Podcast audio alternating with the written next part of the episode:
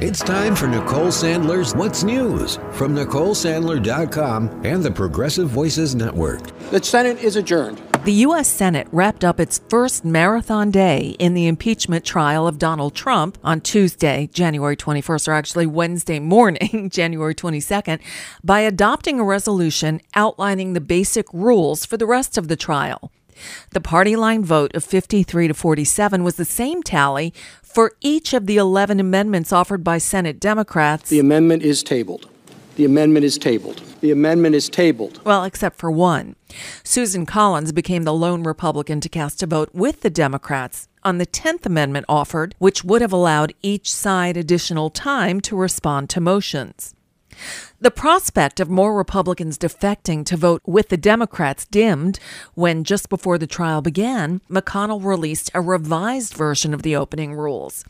The changes, handwritten into the resolution, were reportedly the result of a deal with a group of about 15 Republicans who had concerns about them. The rules now give the impeachment managers and Trump's legal team three days each to make their 24 hours of trial arguments instead of the two that McConnell McConnell had originally proposed. The revised rules also agreed that the House evidence would be automatically admitted, whereas the original version would have required a vote on each piece of evidence introduced. That deal apparently kept the caucus voting in lockstep. The debate and votes on Tuesday were all about the rules, which lead impeachment manager Adam Schiff said was more important than the senators' eventual vote on whether to convict or acquit Trump arguing that a fair trial would include witnesses and documents which the White House has blocked from the beginning of the inquiry. Adam Schiff opened for the prosecution, saying McConnell's resolution required the House to prove its case without witnesses, without documents, calling it a quote, trial first, then evidence approach. The trial should be fair to the House, which has been wrongly deprived of evidence by a president who wishes to conceal it. It should be fair to the president, who will not benefit from an acquittal or dismissal if the trial is not viewed as fair, if it is not viewed as impartial, and fair to you senators who are tasked with the grave responsibility of determining whether to convict or acquit, and should do so with the benefit of all of the facts, and fair to the American people who deserve the full truth and who deserve representatives who will seek it on their behalf. The rest of the 13 hour long day consisted of debate and votes on 11 amendments, all asking for subpoenas for witnesses, including John Bolton and Mick Mulvaney, or documents from the White House. The new resolution calls for opening statements to begin Wednesday at 1 p.m. House managers and the President's counsel will be given 24 hours over three days to argue the case. After that, the senators will have 16 hours to ask questions of the two panels. At that time, senators will have the opportunity to vote again on whether they want to hear from additional witnesses or see additional documents. The mood got ugly at times as Democrats laid out their case, and Republicans attacked Democrats, complaining about the process and, well, mostly lying. A debate about a subpoena for John Bolton got heated between House manager Jerry Nadler and Trump counsel Pat Cipollone and prompted Chief Justice John Roberts to issue a warning about civility. I see a lot of senators voting for a cover up, voting to deny witnesses an absolutely indefensible vote, obviously a treacherous vote, a vote against an honest consideration of the evidence of the, against the president, a vote against an honest trial, a vote against the United States. A real trial, we know, has witnesses. We urge you to do your duty, permit a fair trial. All the witnesses must be permitted. That's elementary in American justice. Either you want the truth and you must permit the witnesses, or you want a shameful cover up. History will judge, and so will the electorate. We've been respectful of the Senate.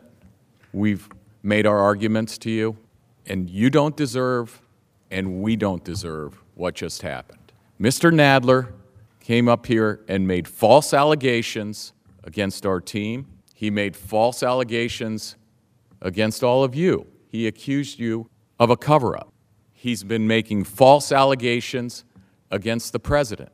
The only one who should be embarrassed, Mr. Nadler, is you for the way you've addressed this body. Mr. Nadler, you owe an apology to the President of the United States and his family. You owe an apology to the Senate. But most of all, you owe an apology to the American people. It is beyond belief that the president claims monarchical powers. I can do whatever I want under Article 2, says he, and then acts on that.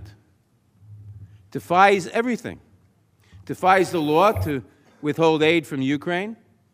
Defies the law in a dozen different directions all the time. And lies about it all the time. And says to Mrs. Cipollone here to lie about it.